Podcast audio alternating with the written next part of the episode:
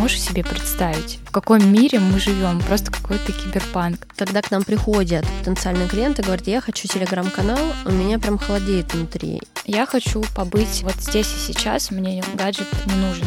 Что по мемам? Будущее по-прежнему туманно, если не грустно. Контент — это король? Привет, самые лучшие слушатели подкаста «Лампово посидели». Мы в этом году совсем с небольшим лагом выпускаем эпизоды, а все потому, что у нас есть очень интересные спикеры, с которыми хочется как можно быстрее поговорить. Меня по-прежнему зовут Женя Лампадова, и мы продолжаем записывать отличные беседы по моему собственному э, впечатлению с крутыми экспертами и обсуждаем проекты, которые нельзя не обсудить, и задаем вопросы нашим прекрасным гостям, ответы на которые хочется получить. Сегодня у меня в гостях Мария Снегова, техноблогер и медиаконсультант, автор телеграм-канала «Дежурный SMM щик». Мария, привет. Привет, большое спасибо за приглашение. У нас как-то так получилось, что мы все время SMM обсуждали ну, немножко в проброс, что ли, или как часть э, интегрированных коммуникаций с разными спикерами. Сегодня хочется сделать на это фокус, вообще поговорить про социальные сети, про маркетинг в социальных сетях, про разные социальные площадки, разрешенные и запрещенные. У меня очень много вопросов. Я постараюсь их как-то артикулировать внятным образом, чтобы обсудить по максимуму. Начнем с разницы поколений. У меня есть такое наблюдение, его можно опровергнуть, подтвердить и так далее. Как я к нему пришла? Я преподаю периодически, читаю где-то лекции и общаюсь с ребятами там, в возрасте 20 лет. И у нас есть э, ребят на стажировке в агентстве и так далее. И, ну и, соответственно, я много общаюсь э, с разными коллегами, там, 30 плюс, 40 плюс. И у меня такое наблюдение. Мне стало казаться, вот в этой точке, в которой мы встречаемся, что люди 30 плюс, ну так, если грубо округлить, они живут в онлайне, дом-скроллинг, зависимость и так далее и тому подобное. Очень много публичного контента, рабочего, личного и того и другого на разных площадках, на одной площадке, неважно как правило, даже на разных.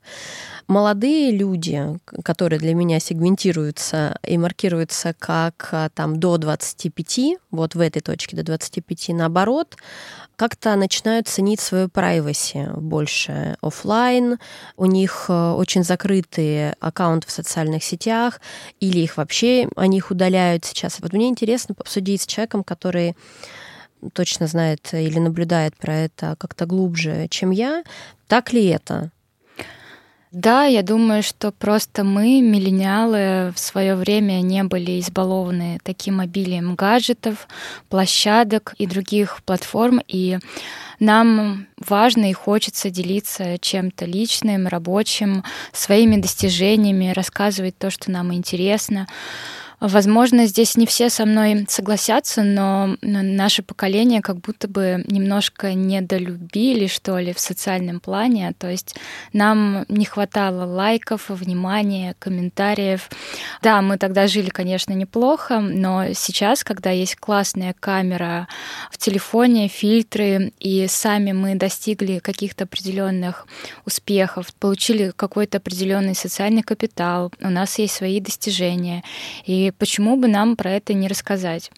Зумеры немножко другие. Они с детства с гаджетами и с платформами на «ты», и поэтому, мне кажется, для них они имеют меньшее значение, чем для нас. Приведу пример. Я живу с братом-подростком, ему 16 э, лет, и он может спокойно выйти на прогулку с собакой или в магазин без телефона.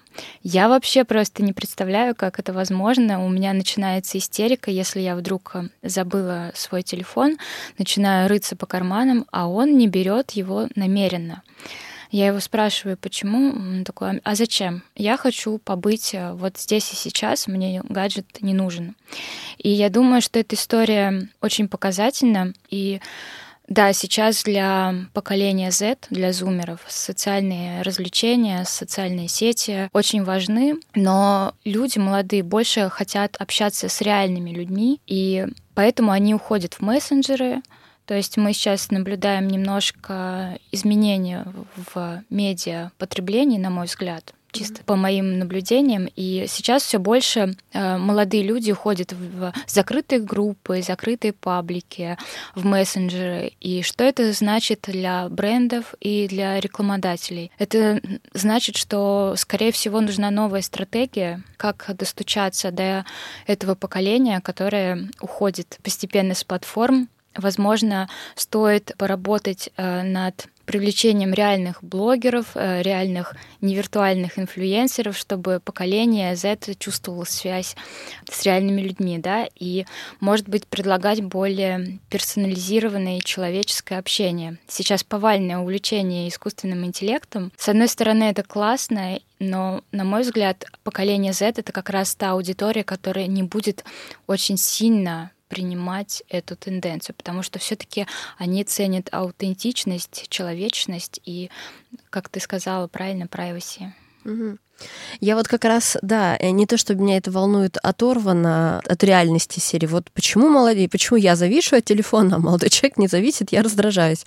Я вот как раз в контексте того, что делать брендом с этим, э, размышляю, потому что ты же не можешь достать ну, по-хорошему, да, то есть вот эти таргеты, рилсы, реки, ну и так далее и тому подобное. То есть если человек убирает свой аккаунт, ну, в социальной сети, в любой, неважно, а, и даже не заходит в условные, ну, мессенджер использует только как условный смс для общения с какой-то группой лиц, ты, получается, до него вот этими каналами через какое-то время, ну, если мы говорим про альфу, например, уже, это про какие-то поколения, которые идут э, следом, ты уже до него как будто бы через эти инструменты совсем не сможешь достучаться будто бы. То, что казалось наоборот, и то, что мы обсуждали, больше вкладываетесь вот в эти каналы, да, там, ищите смыслы, ищите форму, таргетируйтесь и так далее и тому подобное, оно как будто бы теряет или может потерять. Сейчас, может быть, еще не так теряет, потому что есть там зумеры,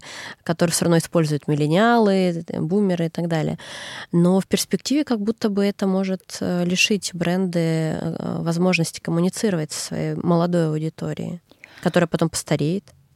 Я думаю, просто брендам стоит занять такую позицию и сделать акцент на то, что связано именно с мессенджерами, да, почему мы так любим Telegram и почему все там сидим, и у Telegram сейчас э, наблюдается стабильный быстрый рост, потому что все коммуникации находятся в перемешку с э, нашими личными переписками, и поэтому твоя умная мысль как бренда, да, не затеряется нигде, потому что вот э, есть мессендж, есть получатель, и он точно увидит твое сообщение, если он там подписан на твой канал.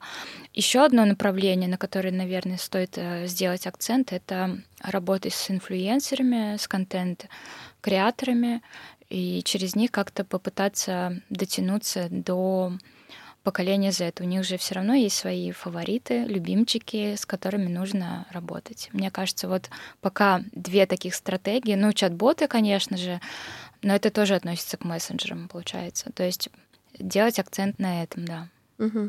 Я недавно смотрела выпуск подкаста а, Ульдар Джарахова. Я все смотрю. В общем, такой человек, который все везде смотрит. Что-то по работе, что-то не по работе. И в гостях был Антон Шастун, Антон Шастун такой, в общем, сейчас популярный персонаж, человек, в общем, это такой действительно инфлюенсер. И они сверяли, сколько времени тратят в телефоне, и те, и другие. Ну, Антон старше, понятно, Эльдар старше, они вот к другой возрастной относятся категории, которая еще пользуется телефоном, еще зависит.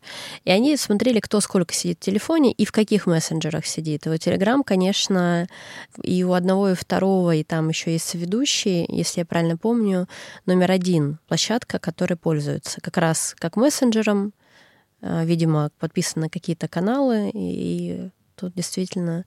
А кто-то подписан будет на Антона Шестуна и так далее. В этом есть рациональное зерно, я согласна. По поводу телеграм-каналов, собственно, рост которых безусловен, и не только телеграм-каналов, а телеграмму как площадки. И понятно, что телеграм-канал — это частность этой площадке растет популярность мессенджера, удобно пользоваться и так далее. Можно хранить свои записи, можно с самим собой разговаривать, чат-боты и т.д. и т.п. У меня такой вопрос. про телеграм-каналы. Как раз э, вы сказали про то, что можно быть подписанным на телеграм-канал, информация о бренде дойдет.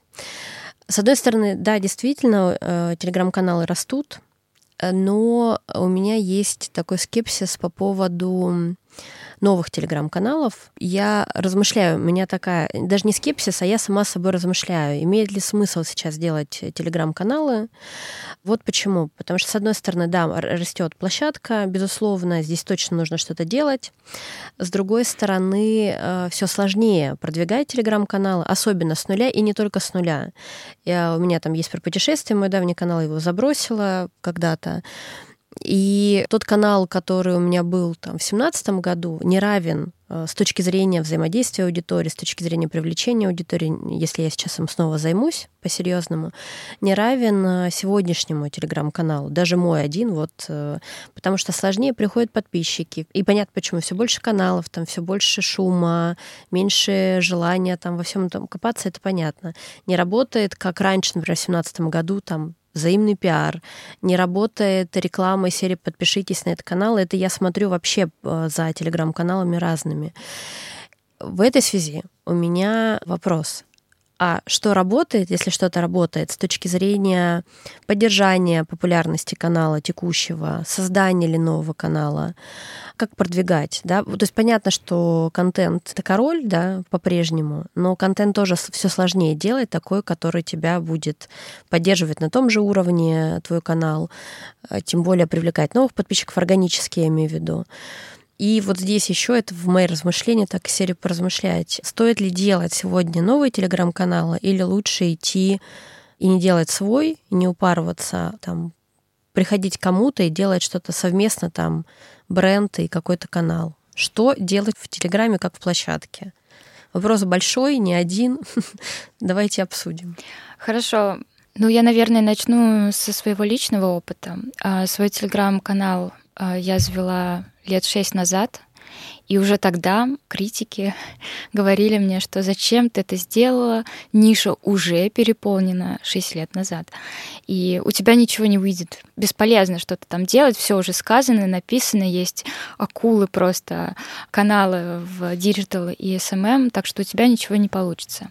Что сделала я? Я решила придумать э, свою уникальную фишку, то есть э, основная фишка моего канала — это обзор и аналитика зарубежной прессы. Я делюсь кейсами, подборками, инструментами. И про это российские каналы, да, про Digital SMM почти не пишут, да. Все пишут про российские кейсы, мало кто пишет про зарубежные, на мой взгляд. И Именно поэтому я начала взращивать свой канал на этой почве и всем рекламировать свою фишку чем он действительно хорош. Что касается твоего вопроса про то, как сейчас продвигаться. Никто не знает ответа на этот вопрос, потому что сейчас очень сложно, тем более появление Ерит наложило определенные обязательства на админов телеграм-каналов, и сейчас просто так рекламу ты не закупишь. Даже если закупишь, не факт, что аудитория придет. Пока что, мне кажется, нужно использовать методы по старинке, да, мы возвращаемся к истокам, сарафанное радио, дружеские рекомендации.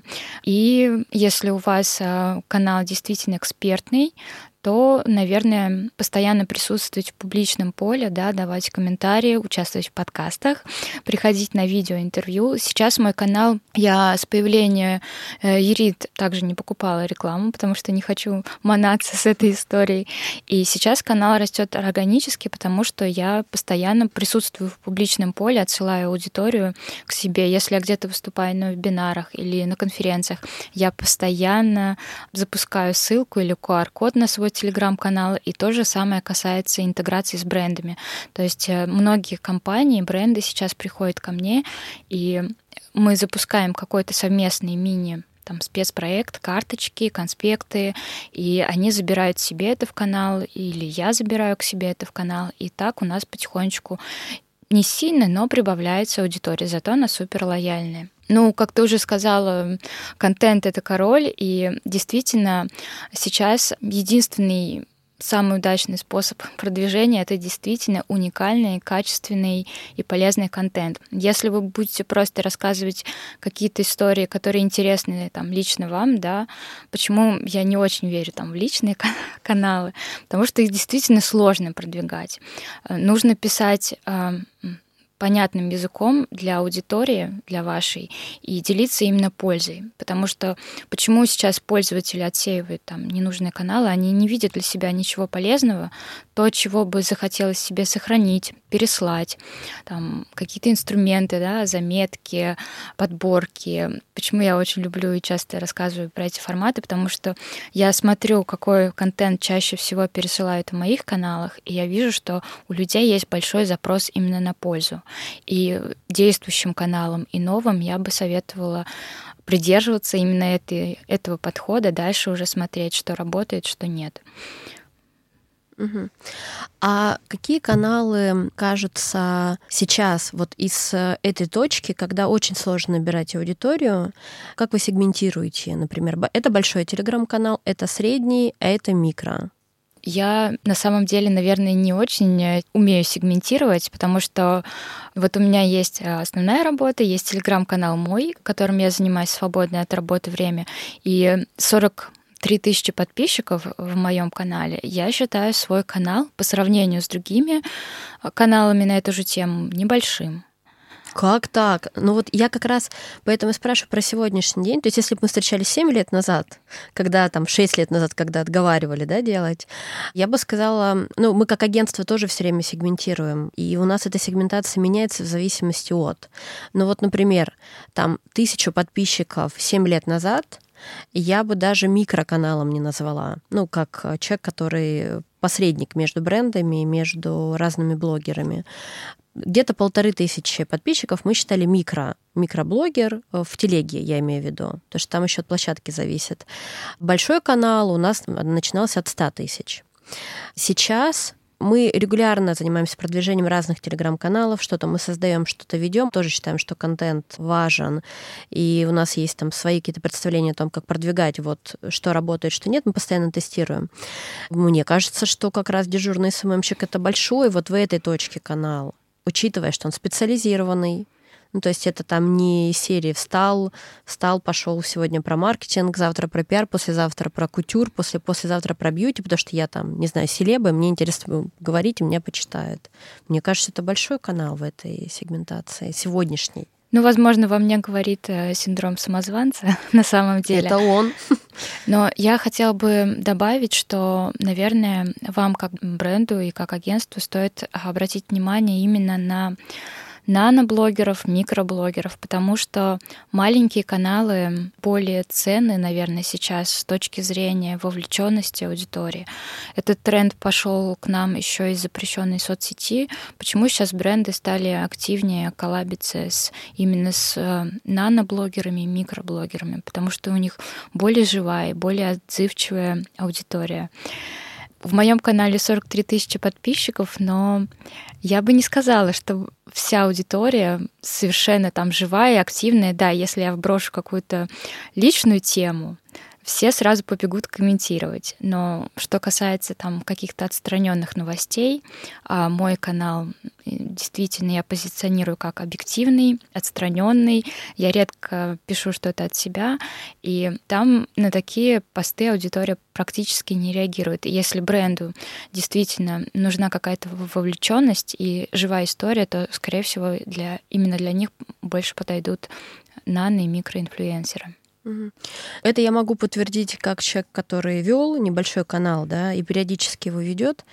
У меня большой запрос от больших э, брендов, которые просто делят, э, и мы также в интересах брендов советуем делить на условные три корзины. Если мы говорим, ну, например, про Telegram, как про площадку, то мы скорее, вот у нас есть бюджет определенный, и мы предложим клиенту поделить его между большими, средними и небольшими каналами, ну, то есть там с каким-то сообщением целевым. И ко мне ровно так же, видимо, по той же самой причине приходят бренды не как агентство, а как человеку. Я и многие мои э, субличности приходят ко мне как э, к человеку, который ведет телеграм-канал про путешествия. Он не имеет никакого отношения к моей профессии, поэтому я немножко с разными субличностями беседую. Видимо, там такая же логика. Э, я думаю, что там приходит и к большим, и к средним, и к небольшим, вот руководствуясь тем, о чем вы говорите. Но у меня, правда, те, кто подписаны, знают меня лично. И у нас там есть какое-то комьюнити. Сейчас оно менее, эм, менее жизнеспособно и активно, потому что я действительно забросила это свое хобби.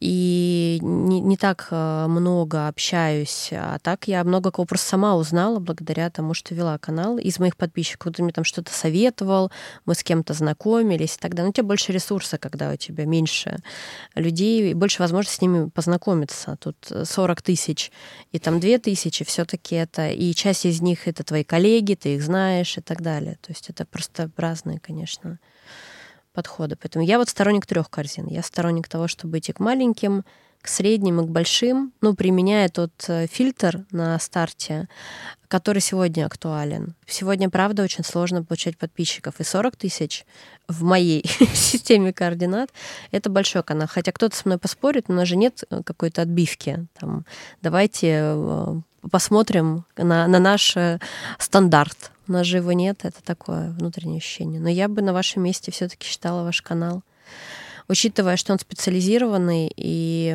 ну, есть больше канала, но тут же еще живая аудитория важна. Канал-то можно надуть и до 150 тысяч подписчиков. Просто будет неживой. Тут же вот эти все наши отклики важны. Мне кажется, что он у вас очень живой. Хорошо, спасибо. Посмотрим, будем развивать дальше. А вот на какие вы каналы подписаны?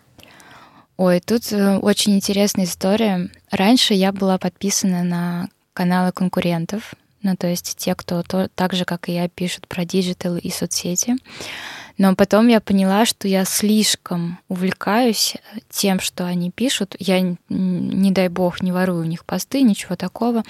Просто иногда мне кажется, что они раньше о чем-то рассказали, раньше что-то написали, сообщили, обратили внимание на какой-то тренд, и я понимаю, что из-за этого я очень сильно расстраиваюсь, и меня немножко это выкидывает. Из повестки, из настроения приподнятого, поэтому на каналы конкурентов я теперь почти не подписана. Есть несколько профильных изданий вроде состава индекса, за которыми я слежу. Ну и, конечно, крупные федеральные новостные каналы. На маленькие каналы, которые ведут мои друзья, я тоже раньше активно подписывалась. Помните, да, тот период, когда все уходили из запрещенной соцсети и заводили свои каналы. Да, да. И, к сожалению, очень много кто действительно качественно это делал, они забросили, и вот это очень сильно расстраивает. То есть когда ты создаешь канал и приводишь туда аудиторию да, разными способами, у тебя все равно есть ответственность определенная перед этими людьми. Почему я каждое утро встаю и в 8 утра у меня выходит подборка зарубежных заголовков, а если она не выходит, ко мне приходит в личку и спрашивает, Мария, а что случилось, а вы заболели? И так далее. Да, таких... То есть регулярность это прям вот must, да, получается? Я думаю, все, конечно, зависит от темы канала, но регулярность — это одна из главных черт каналов в Telegram. Это действительно must-have, и да, может быть, ты не готов писать каждый день, но раз в неделю нужно напоминать о себе, потому что, как сказал один известный писатель, к сожалению, не запомнила его имя, о тебе помнят, пока ты пишешь. И может быть, у тебя там не всегда есть время, выделяй на неделю окошко, чтобы что-то написать. Не отписку, не дай бог, я не прошу и не советую писать для галочки, да, но если у тебя небольшой блог, тем более, достаточно, э, наверное, может быть, одного или двух постов в неделю, чтобы про тебя не забывали, чтобы канал не проваливался далеко-далеко вниз. Ну вот это, к слову, о моем скепсисе. Я как человек, который этот контент долгое время создавала с какой-то регулярностью, когда к нам приходят потенциальные клиенты, говорят, я хочу телеграм-канал, у меня прям холодеет внутри. Просто потому что я понимаю, что это не история про то, что ты сделал, рассказал всем своим друзьям, коллегам, партнерам и так далее. Написал два поста, и все. А потом по настроению. Я тоже очень хорошо понимаю, что такое регулярность, что такое сделать пост один. И даже нам, как подрядчику, мы берем на себя определенные обязательства. Это значит, что клиент должен быть готов к тому, что у него телеграм-канал это не, раз, не развлечение, это там аудитория. Аудитория может каким-то образом высказываться, реагировать. Это может огорчать, это может радовать, это может демотивировать, мотивировать. И это такой очень длинный трек. Это не серии, знаете, я сегодня сделал канал, два года повел, устал, удалил. Люди тебя уже считывают. Ну, то есть это тоже такая история очень-очень в долгую, она затратная и с точки зрения времени затратной, с точки зрения интеллектуального ресурса.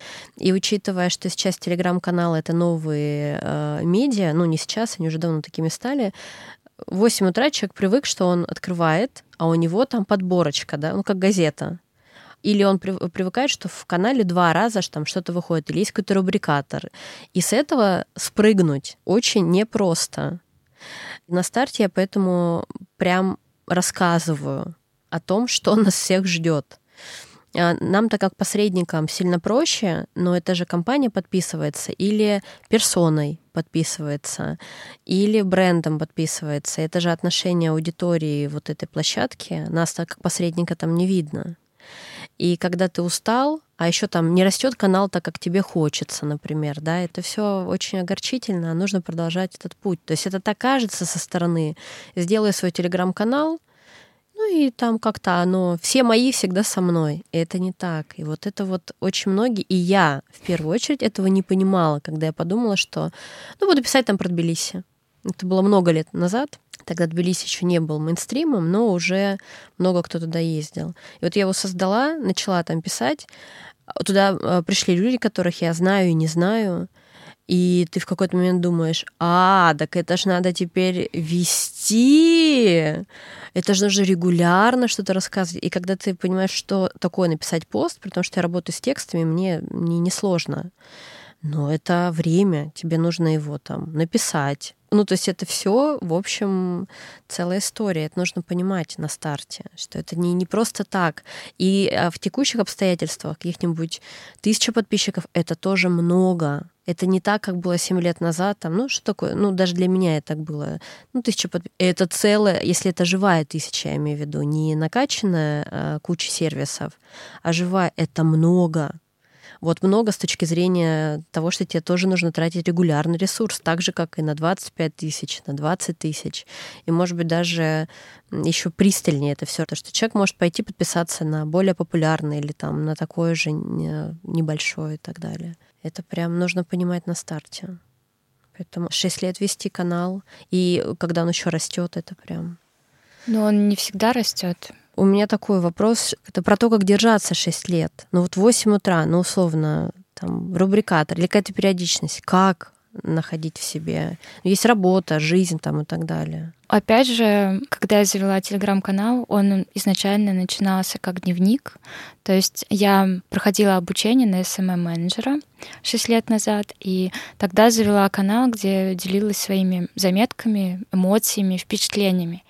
И прошло какое-то время, телеграм-канал не так э, быстро рос, как мне хотелось бы. И я поняла, что очень личная история может быть не очень интересна. И Поэтому я постепенно начала расширять, расширять тематику канала, появились определенные рубрики, дайджесты, подборки, кадровые новости. То есть у канала сейчас огромное количество рубрик, и он посвящен сейчас не только соцсетям, но и коммуникациям, пиару, дизайну, эм, материалам со звездочкой, то есть что-то про квантовые технологии, про Web 3.0, про метавселенные. И за счет расширения тем мне кажется, я расширяю аудиторию. А к вопросу про регулярный постинг, да, я поняла, что действительно чем больше аудитория, тем больше постов и, возможно, э, больше качественной да, какой-то истории нужно выпускать, чтобы удерживать ее.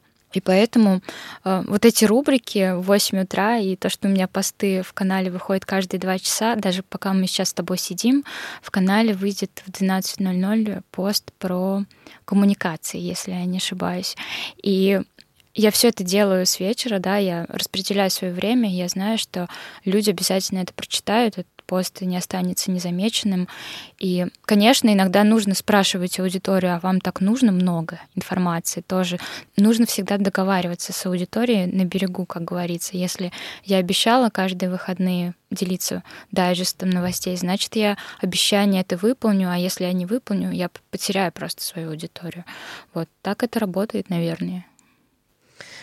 А на сколько каналов э, подписаны вы? Ну так, примерно, понятно, что не считали.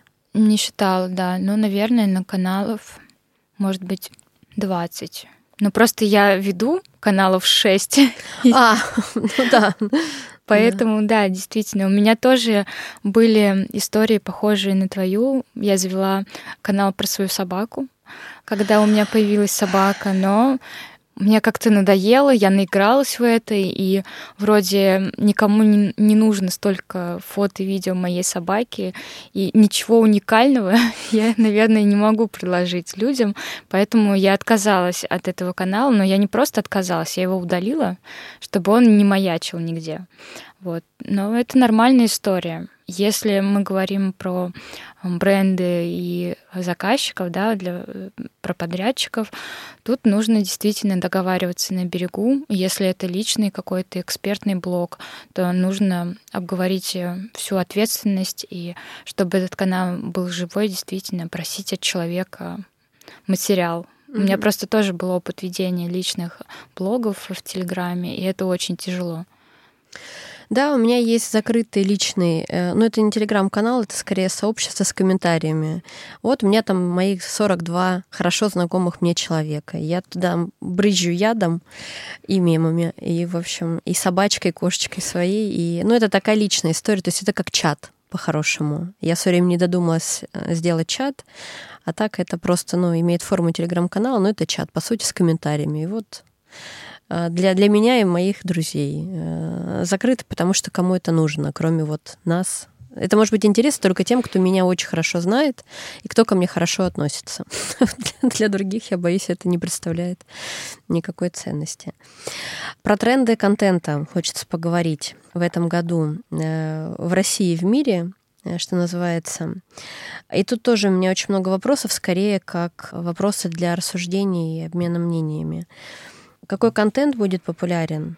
Какие соцсети и каналы выбьются в лидеры в мире и у нас? Потому что у нас все-таки, как мы понимаем, отличается сейчас ситуация. И потом еще спрошу про ВК в этом же блоке своих вопросов. ВК и YouTube. Их обсудим тоже. Хорошо. А если мы говорим про про содержание контента, потому что мне хотелось бы коснуться и этого параметра тоже, то в 2024 году мы увидим потребность на контент полезный, именно тот, что хочется сохранить себе куда-то, поделиться с друзьями, сохранить себе в избранные, да, в закладке.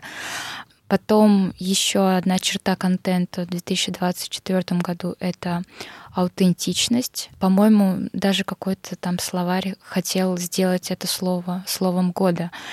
Сейчас а, поскольку основные потребители и основные пользователи соцсетей — это именно зумеры, они очень ценят вот эту человечность, живость и аутентичность. И поэтому брендам и э, компаниям стоит э, сделать поворот именно в эту область.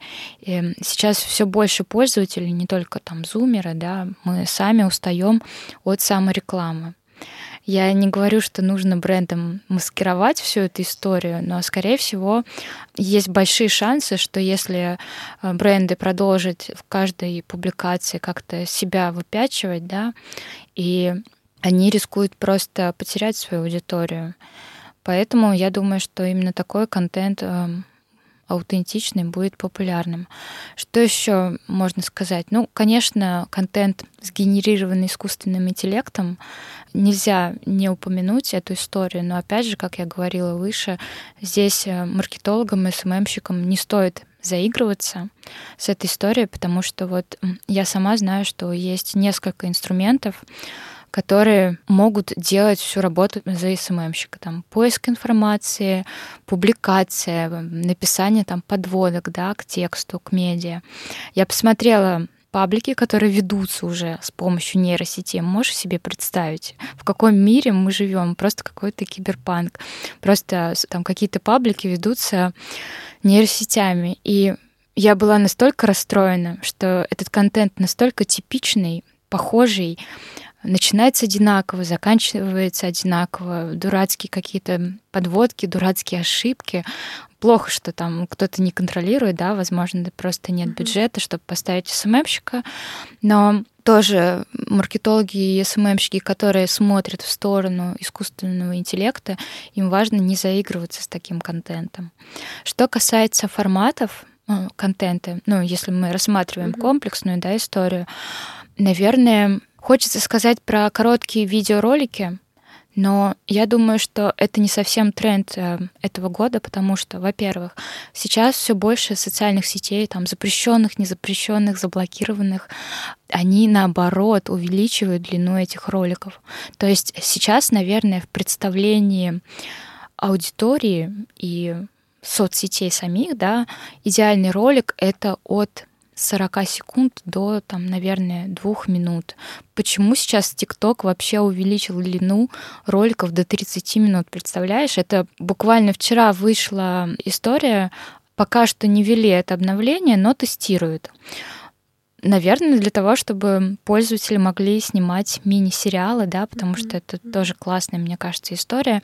И есть запрос на такой тип контента, потому что, во-первых, аудитория больше времени проводит в соцсетях, во-вторых, наверное, потому что соцсети стали новым поиском, люди не ищут что-то в поисковиках сейчас, они идут в соцсети, ищут там, и им нужно немножко больше времени, чтобы ознакомиться с каким-то продуктом и услугой. А сделать это, конечно, удобно в формате короткого видео. Да? Я сейчас сама периодически посматриваю рецептики именно в формате э, коротких роликов, а там не всегда сможешь за 40 секунд рассказать, что с чем смешать, как выпекать и так далее. Вот. А Еще один формат, на который следует обратить внимание в этом году, это, наверное, карточки. Один из моих любимых форматов. Тоже опять сошлюсь на своего брата-подростка, который мне постоянно пересылает какой-то контент в виде карточек. Я его спросила, зачем ты это делаешь? Он такой, мне так проще усваивать информацию. То есть никогда текст получается вертикально, а когда горизонтально, то есть ты свайпаешь эти карточки и усваиваешь информацию вот таким способом. Интересный тренд, и я вижу, как многие и телеграм-каналы, и э, там паблики ВКонтакте, в запрещенной соцсети аккаунты активно используют этот формат. Во-первых, у формата карусели, в принципе, хороший показатель вовлеченности. Если ты зацепил там первой карточкой, есть большая вероятность, что этот материал долистают до конца, тем самым увеличив там охват и вовлеченность.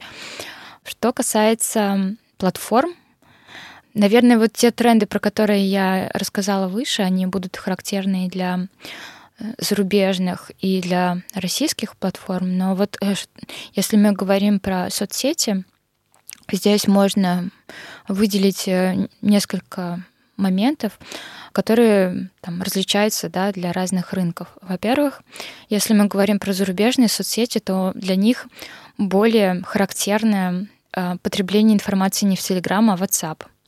То По-прежнему. да. И я буквально пару дней назад наткнулась на колонку известного техноблогера и журналиста Кейси Ньютона, который выпустил материал про то, как WhatsApp просто покорил США, то есть все сидят в WhatsApp. Есть те, кто там сидят в Телеграме, и я даже знаю, что некоторые э, зарубежные СМИ, вроде Блумберга, там вели свои там телеграм-каналы, но они почему-то не супер популярные. Э, люди предпочитают э, вот в зарубежных странах потреблять информацию в WhatsApp. Тем более там тоже появились каналы. Ну и, конечно, запрещенные соцсети, а, там Инстаграм запрещенный в России, Фейсбук запрещенный в России, они никуда не уходят, поскольку Марк Цукерберг продолжает пихать туда новые, совершенно неожиданные какие-то инструменты. Например, в Инстаграме появилось э, что-то вроде стены, где пользователи оставляют заметки, и все эти заметки могут читать. То есть Цукерберг изобрел стену, грубо говоря. Очень смешная история. Да. Ну и ТикТок еще, да, э, из э, просто, который у нас сам себя запретил. Тут тоже все не так однозначно. Во-первых, над ТикТоком в некоторых странах его уже запретили много стран. Я не, если я не ошибаюсь, там больше 15, что ли. В США висит угроза тоже запрета. И плюс тоже буквально новость э, недельной давности, что пользователи все меньше стали проводить времени в ТикТок, потому что им не нравится слишком много вот этой шопабл истории. В США запустили TikTok Shop, то есть там в перемешку с роликами появляются ролики о продуктах, там, и ты можешь сразу быстро купить, заказать, если я не ошибаюсь, как-то так. И вот пользователям это начало очень сильно надоедать. В запрещенной соцсети в Инстаграм э, Цукерберг сделал правильно. Они убрали эту вкладку «Магазин», чтобы не бесить пользователей, потому что тоже был такой фидбэк. И а в ТикТок э, люди начинают раздражаться из-за этого. Вот. В России если мы говорим про российские и нероссийские соцсети, да, очень много э, авторитетных российских аналитических компаний говорят о том, что ВКонтакте бьет все рекорды по авторам, по сообщениям. Ну, как бы потому что нам больше особо идти, наверное, некуда.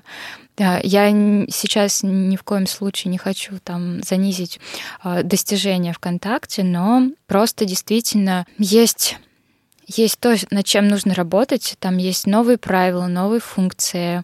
Они сейчас делают акцент больше на развлекательный контент. Я, кстати, забыла упомянуть, да, что сейчас тоже идет тренд э, на именно на развлечения. И люди приходят э, в социальные сети сейчас по большей степени не для того, чтобы получить что-то там супер важное и там, может быть, не то чтобы ценные, да, но это такое, знаешь, обучение через развлечение. Это даже слово отдельное для этого есть, edutainment.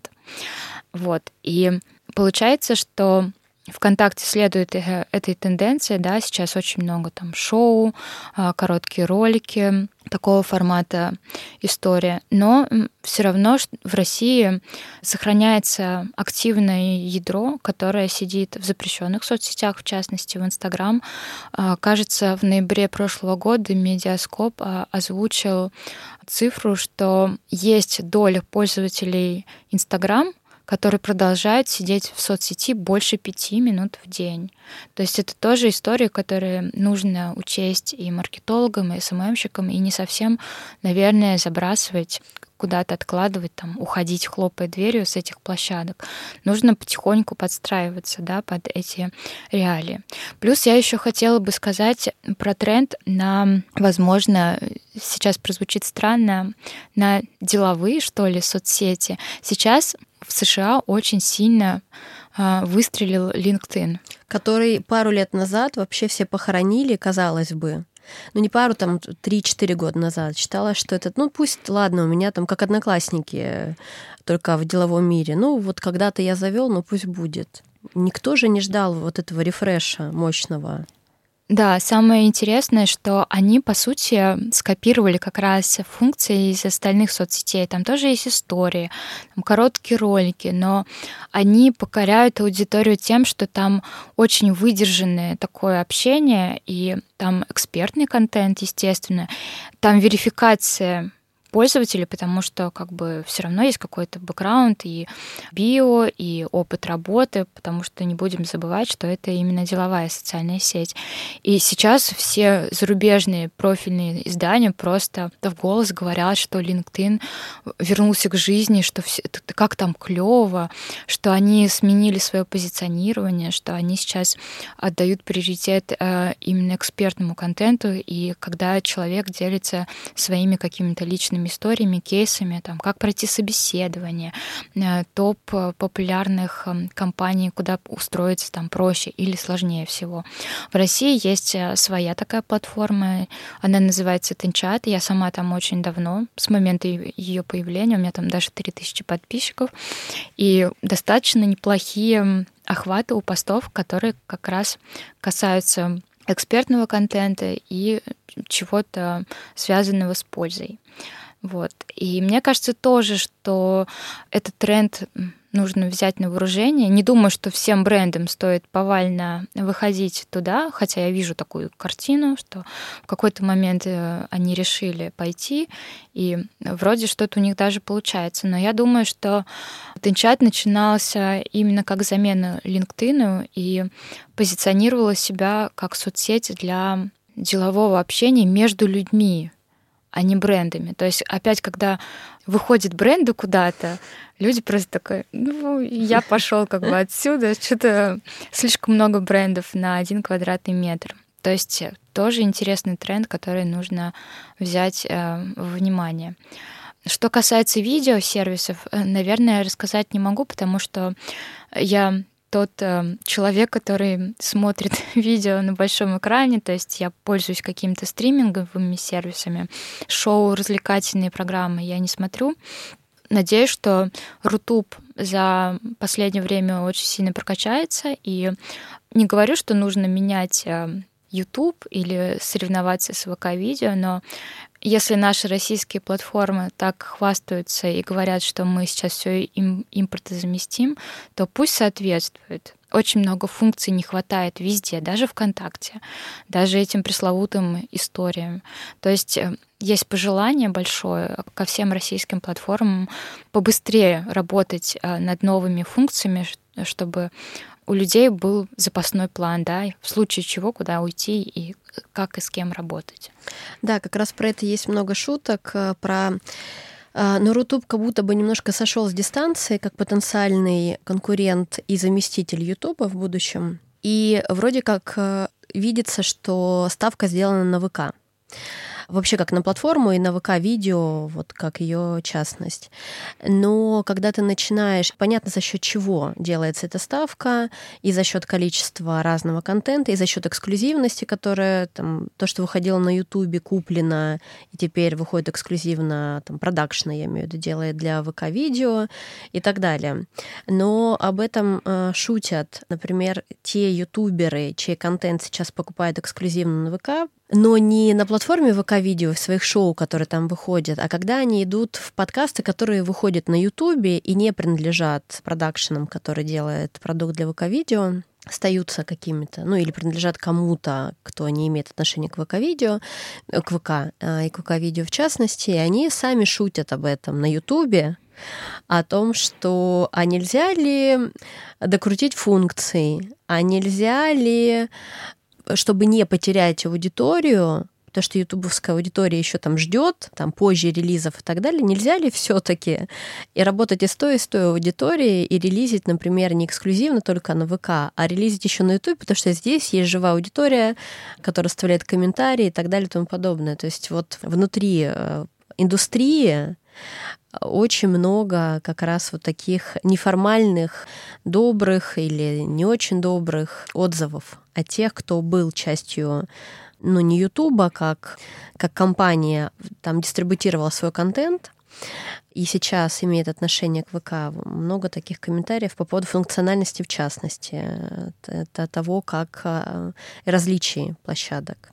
Поэтому тут скорее вот у меня дискуссия ВК, учитывая то, как они рьяно пытаются это себе э, отдать в, в, там, с потенциалом на будущее, видимо, может быть и нет, как вкладываются, как покупают продакшены, как вкладываются, ну то есть функционал они тоже докручивают и так далее, возвращают аудиторию, или привлекают новую. Вот мне интересно, они все-таки YouTube, если YouTube останется разрешенной площадкой, я имею в виду, они смогут в честном бою э, себе забрать или не смогут? Вот пока у меня прогноз, если YouTube не запретят, а это будет именно такая конкурентная история, у меня пока прогноз более оптимистичный, чем если бы я сравнивала Рутуб и YouTube, но нет веры э, в то, что ВК без того, чтобы отрубить и запретить YouTube, сможет вот, ну, по крайней мере, мне вот сейчас, вот в, в дне, в котором мы видимся, в 2024 году, при том, что они молодцы, они действительно много чего делают, тут тоже спора нет, и там, большой респект э, за то, что это выглядит не как попытка насильно отжать и ходить там по всем министерствам и говорить, ну запретите, запретите, по крайней мере, публично. Я не знаю, что не публично происходит, но это какая-то попытка поконкурировать. По крайней мере, за нее большой респект, и действительно много ВК происходит э, хорошего, ну так, если сбалансировать. Но моя ставка пока вот такая. По поводу запрещенных сетей, LinkedIn у нас тоже туда относится. Как э, вам кажется, что нас ждет с запрещенным ныне Инстаграмом, где сохраняется аудитория, она упала, но тем не менее э, она есть. А она полностью оттуда не ушла. Та, которая уходила в Телеграм, частично вернулась обратно, потому что это не то же самое вести э, Инстаграм и Телеграм. У меня есть две э, линии. Мне интересен ваш прогноз. Э, есть мы сегодня там Телеграм, Телеграм, любимые там российская компания и так далее. Я думаю, что мы обе помним те времена, когда Телеграм запрещали у нас. Мы знаем, что произошло потом. Его ад запретили, и сейчас это вообще э, вот чуть ли не основная площадка, ну или по крайней мере такая обязательная площадка для всех российских брендов точно. При этом есть вторая история с LinkedIn который запрещен по-прежнему. То есть там это ничего не карается и так далее. Но в LinkedIn э, ты зайти не можешь без VPN. И дальше мы сейчас сталкиваемся с метой, э, с двумя платформами Instagram и Facebook. У меня такая ставка. Я считаю, что Facebook нет запретят, что Facebook в России, я имею в виду, так и останется такой э, сетью, которая, ну, хочешь заходи, но через VPN. То есть там никаких дальше не будет. Ну, или, может быть, VPN будет отрубать. Ну, неважно. Но, в общем, я считаю, что ее нет, запретят. А вот на Инстаграм я с прошлого года, или даже с позапрошлого года, с позапрошлого, с 22 года делаю ставку, что все таки у этой сети есть потенциал стать пути по дороге Телеграма и не выдержать натиска чьих-то жен, которые хотят, э, живя в России, пользоваться Инстаграмом как раньше. Какая у вас ставка на Инстаграм и Фейсбук? На самом деле, мне кажется, что любые разговоры про то, что запретят какую-то платформу или нет, они похожи там на хайп, потому что все, конечно, про это говорят. И каждый раз, когда появляется какой-то там вброс, кто-то что-то случайно или не случайно сказал про запрет или отмену запрета там в высших эшелонах власти, это сразу попадает в СМИ, разносится очень с большой скоростью. Конечно, люди ждут да, каких-то послаблений, но у меня лично прогнозы только пессимистичные потому что, во-первых, э, в этом году обещали плотно э, взяться за VPN-сервисы, да, если я не ошибаюсь. И это грозит тем, что нам будет все сложнее пользоваться. Ну, если в Фейсбуке, наверное, немного кто сидит, да, там действительно упала доля российской аудитории активной, то в Инстаграм она упадет еще больше. И как бы это грустно не звучало, но это действительно так. И непонятно, что пока с этим делать, продолжать верить в хорошее, потому что поскольку Инстаграм, он все таки часть мета, и так, наверное, не получится, чтобы один сервис оставили, а второй разблокировали. Не очень представляю, как можно подробить, да. Сейчас некоторые СМИ даже в приписке к WhatsApp указывают, что он принадлежит э, к запрещенной России мета, но по факту он остается. И заметьте, у нас не работают каналы по этой же причине, скорее всего, потому что каналы как способ распространения информации на большую аудиторию, это тоже является история не очень на законодательном уровне разрешенной в России. Поэтому могу сказать, что будущее по-прежнему туманно, если не, не грустно. Да, и вопросов больше, чем ответов, к сожалению. По поводу еще контента я бы хотела вернуться. Что по мемам? Э, мы от них устанем, ну, вы сказали про карточки, э, в частности, да. Reels, ну, это разновидность видео, поэтому я тут не буду задаваться вопросами. Что с мемами? Мы от них устанем в этом году? Или мы по-прежнему будем обмениваться, и наоборот, это станет еще популярнее? Я думаю, они останутся на том же уровне популярности, как и сейчас. Их не станет супер много. И могу сказать, потому что сейчас любое поколение, там, будь то зумеры, э, миллениалы, мы тоньше чувствуем, наверное, и когда бренды шутят, почти всегда можно распознать, э, пытались ли они хайпануть да, на какой-то теме, либо действительно у них классно получилось пошутить. И почему я говорила выше про аутентичность, потому что ну, если бренд там не может не умеет шутить э, или делает это неискренне, это сразу будет видно, и тогда он огребет еще больше. Да, но мемы продолжат оставаться тем важным инструментом коммуникации во всех социальных сетях. И, э, и это происходит потому, что, в принципе, мемы э, снижают общий уровень нашей тревожности, да, и мы всегда легче воспринимаем что-то через юмор. Это касается новостей, почему некоторые новостные даже издания в качестве иллюстрации к своим постам про новости могут иногда запостить какой-то мем, и это будет нормально. То есть мемы останутся с нами навсегда.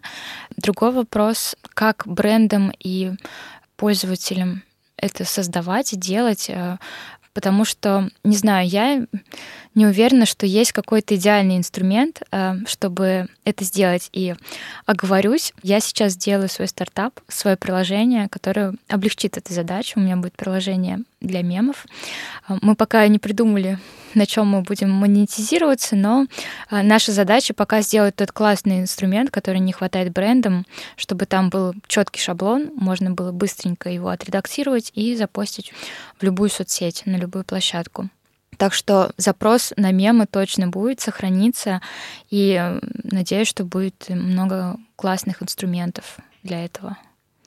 Да, потому что пока это такое на кончиках пальцев, что называется, знание. Вот у нас есть прекрасная коллега, у нас растет наш запрещенный Инстаграм агентский за счет рилсов всяких э, виральных и за счет э, мемов, которые она делает, профессиональные, околопрофессиональные. Но и она не скажет рецепт. Вот ты у нее спросишь там первое, второе, третье, потому что к нам обращаются и коллеги по цеху, и клиенты, и к нам приходят на это клиенты ну, нет этого рецепта, там, первое, второе. Ну, то есть его даже можно как инструкцию выдать, но это немножечко от того, что я эту инструкцию получу, у нас мемов больше не будет э, там хороших, качественных. При том, что у меня отличное чувство юмора, я там понимаю, и не только я, у нас там целая команда. Но вот есть какие-то люди, у которых это вот какое-то как ну, талант, что называется, талант. Если это можно как-то механизировать, классно, мне кажется, это хороший инструмент. А, если уж такой формат будет популярен дальше. Закон о рекламе. Как мы будем адаптироваться? Ну, если ты меня спрашиваешь как администратора телеграм-канала, я думаю, что хочу похвалить э, российские компании, платформы за то, что они стараются максимально облегчить этот э, процесс Могу сказать, что очень сильно продвинулся в этом ОРД ВКонтакте. У них замечательная история со всеми шпаргалками, гайдами для блогеров, для агентств, для э, там, прямых э, рекламодателей, непрямых. То есть там столько информации, там чуть ли не по скриншотам прописано, как, что, куда тебе вбивать, когда и как все это отчитывается, как это все э, работает. То есть формально сложностей как бы особо и нет. Получи ерит и живи себе спокойно. Но, во-первых, когда появилась эта э, метка Ерит.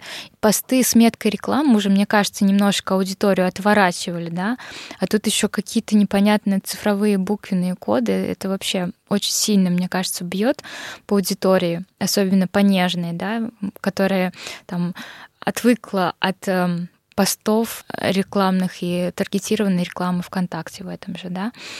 И что в данной связи можно делать?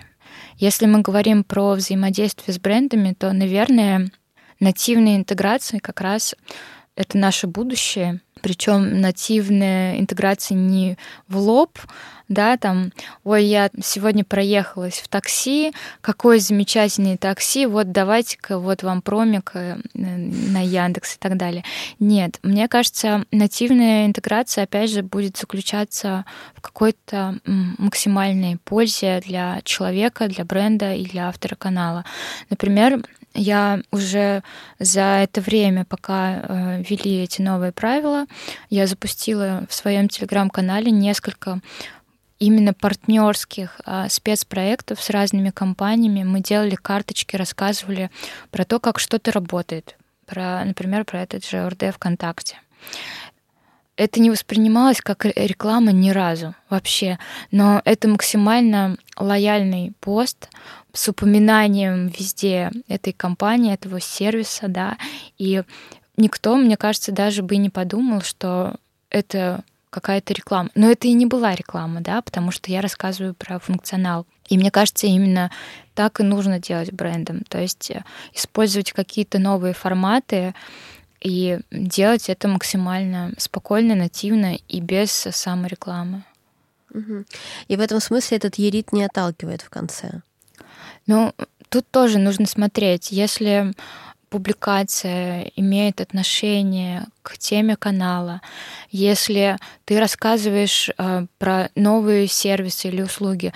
У меня же, понимаешь, э, канал строится на том, что я рассказываю про апдейты в соцсетях. Там же, по сути, каждый пост реклама. То есть, э, но это не так, потому что это новость, это инфоповод, да. Э, например, у Brand Analytics э, появился GPT-бот, который анализирует посты в соцмедиа и выдает тебе по запросу качественный результат.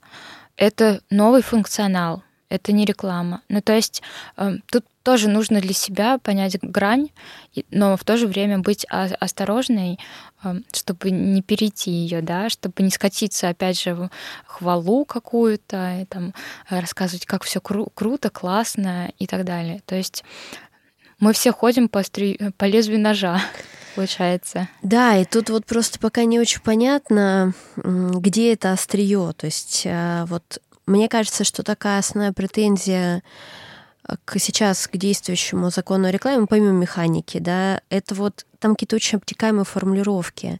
Но что если я иду, а, мне нравится это кафе, я хочу о нем рассказать. Например, там у меня лайфстайл-блог. Вот где здесь, а, где здесь грань? Я это рассказала, потому что ко мне пришло кафе, и попросила? Или это же тоже про твою аудиторию? Аудитория к тебе приходит в том числе и за тем, чтобы ты им что-то рассказывал, советовал, был живым, делился каким-то своим опытом. И вот это из текущего а, закона о рекламе вообще непонятно. То есть вот, а как тогда, если все реклама, то как тебе взаимодействовать с твоей аудиторией, если она к тебе приходит за частным твоим мнением по поводу там каких-то аспектов жизни? Ну, у меня немножко другая история. Ко мне не приходит за частным мнением. Поэтому ко мне реально действительно приходят за новостями.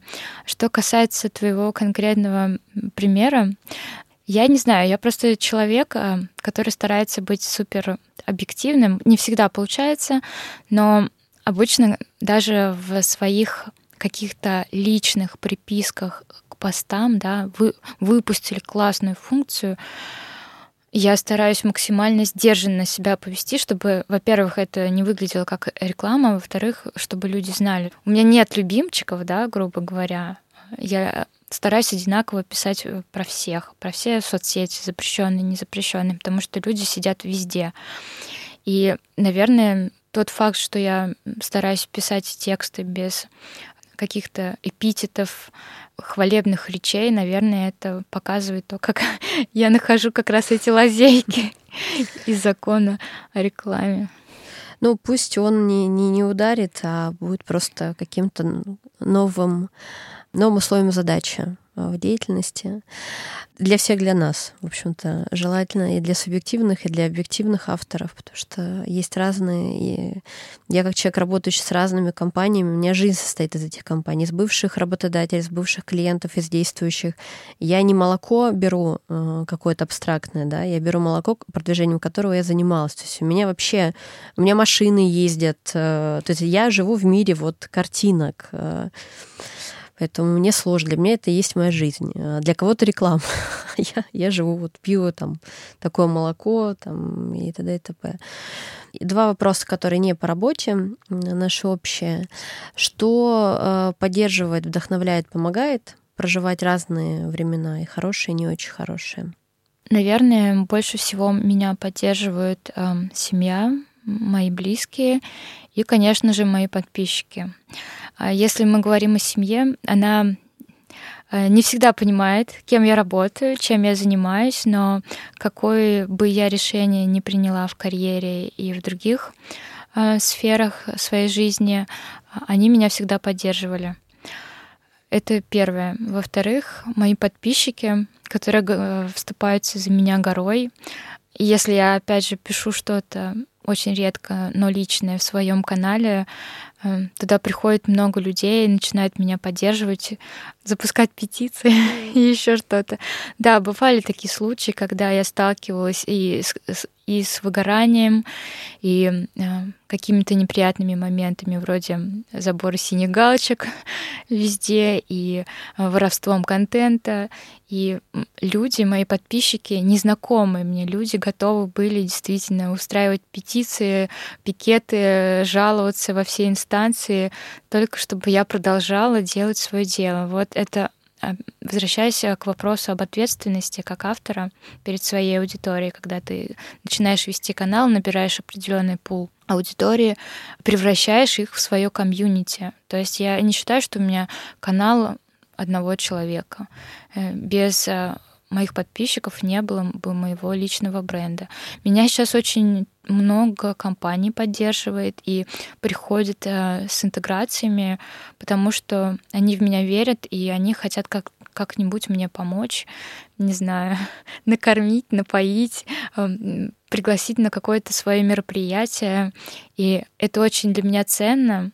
И знаешь, в таких историях не хочется брать ни денег, ничего. То есть отношения превыше всего. И сейчас, мне кажется, да, достаток это, конечно, замечательно, реклама и прочее это круто, но для меня ценнее, во-первых, э, личные взаимодействия, мой личный бренд, и я гораздо больше получу, чем, допустим, ко мне просто придут с рекламой, да, сухо, я просто как-то обработаю текст, э, повешу этот пост с пометкой рекламы, чем я приду, потестирую какой-то продукт, э, сделаю про это карточки, расскажу про это аудитории, и мы все будем счастливы. И я в том числе, потому что я буду чувствовать драйв от того, какой крупный бренд, допустим, ко мне пришел, с каким именем. То есть, мне кажется, это тоже определенная, определенного рода поддержка, и это, и это меня и вдохновляет. То есть меня вдохновляют мои подписчики, которые там, Марию так держать, давайте продолжать в том же духе. В общем, это очень здорово. Классно. Пусть дальше поддерживают, вдохновляют, мотивируют. Это очень правильно выстроенные отношения. Э, то есть это, наверное, единственный возможный формат, безусловно. Не всегда, не у всех, э, вероятно, бывает. Классно, когда так, когда у вас есть сообщество. И последний вопрос. Э, кофе или вино? Какой, какое? А может быть, не то, не другое? Что? Ну, что хочется выпить? На самом деле в моей жизни очень много кофе, потому что я пью исключительно только кофе, чай терпеть не могу, не знаю почему. Поэтому в твоем вопросе я, пожалуй, проголосую за вино. Его не хватает, и, скорее всего, пусть это будет игристое розе. Прекрасно. А какое-то конкретное или какая-то страна, может быть? Почему такой вопрос? Не-не, а, просто мы тут собираем, а, это как у нас рейтинг, а, какой, кто какой кофе, кто какое вино. Я вот э, сама для себя иногда записываю, иду дегустировать. Я на самом деле сейчас неожиданно просто, наверное, даже для вас. Скажу вам спасибо за подарок, который вы мне подарили в прошлом году. Вы прислали мне бутылочку маленькую с, э, с вином, шопер и открытку. Это было неожиданно, потому что, во-первых, я с вами вообще не была знакома. Во-вторых, я даже не знала, что за повод. И в-третьих, это было очень вкусное вино, но я, к сожалению, не помню, что это было. Я помню как раз потому, что... Ну, то есть у меня вопросы не праздные, мы регулярно что-то дегустируем. Это, было, это были секоры российский рислинг. У нас просто каждый год, для, для тех, кто э, не знает нас как агентство, знает нас как подкаст, каждый год э, на день пиар-специалиста мы делаем какую-то концептуальную рассылку. Каждый год есть, она может быть поддерживающая, может быть благодарственная, может быть просто поделиться, там, о чем-то рассказать и так далее. И мы делаем рассылку э, по нашим партнерам, по нашим клиентам, по людям, которые нас вдохновляют. То есть она такая очень разная э, стараемся делать ее, ну, такой, э, которая, ну, как правило, чтобы она как минимум порадовала. То есть, если человек не пьет, например, вино, ты не можешь попасть, у тебя там какое-то количество адресатов. Если человек не пьет, чтобы ему было не стыдно передарить. Мы рассказываем, там, что это за вино, или там не жжет какие-нибудь свечи, но может передарить. То есть она вот носит такой характер, точно порадовать. Она не всегда полезная, но вот как раз рассылка прошлого года, она была про то, что а, выдохни, а, порадуйся просто, там, сделай какой-нибудь патч, э, выпей утром, там, игристая у нас была небольшая бутылочка нашего любимого итальянского игристого и вечером налей себе бокальчик или в компании хорошего рислинга, который мы для себя просто открыли и решили закупить. Мы закупили партию. То есть это такая... Мы в этот день, мы не делаем к Новому году никаких э, подарков никому, и, как правило, нам дарят клиенты, партнеры и так далее. Но вот к Дню пиарщика для нас это просто такая... 8 э, лет этой традиции с первого года агентства. Просто говорим спасибо разным людям, которые нам помогают, вдохновляют. Мы не обязательно знакомы, как вот э, было в нашем случае. Ну вот нам нравится просто канал. Мы, естественно, не делаем это за что-то. То есть это как бы заработанные деньги агентством благодаря нашим клиентам. И в том числе потому, что нас кто-то вдохновляет, кто-то поддерживает кто-то поддерживает словом, кто-то поддерживает деньгами, на кого-то мы смотрим и стремимся к чему-то. То есть это могут быть и наши конкуренты, прямые, но мы считаем, что они там что-то классно делают. Она каждый год может меняться, видоизменяться. Ну да, вот. Я поэтому у всех теперь спрашиваю, а что вы пьете? А что Если что-то не знаем, мы дегустируем. Вот Рислинг нам это так посоветовали, Сикор. Пошли попробовали, нам понравилось. Мы вот часть подарка закупили таким образом. Здорово, мне очень понравилось. Ну вот, если что, всем, во-первых, всем советую подписаться на Марию, как мы это сделали давно-давно. Канал Дежурный СММщик. Советую попробовать рислинг российского производителя Сикоры. И вообще э, рекомендую встречать и провожать день в хорошем настроении и разговаривать с людьми, с которыми давно хотел поговорить, находить для этого время, повод и, э, и радоваться этому. Спасибо большое, Мария, за то, что пришли. Вам развития вашему каналу, процветания, пусть ваше сообщество расширяется и э, только крепнет. В общем, и, и каких-то человеческих обычных радостей на самом деле. Мир не исчерпывается нашими профессиональными интересами. Спасибо большое. Спасибо большое, это взаимно. Желаю вам развития, процветания. Я ваш преданный фанат. Спасибо. Пока-пока.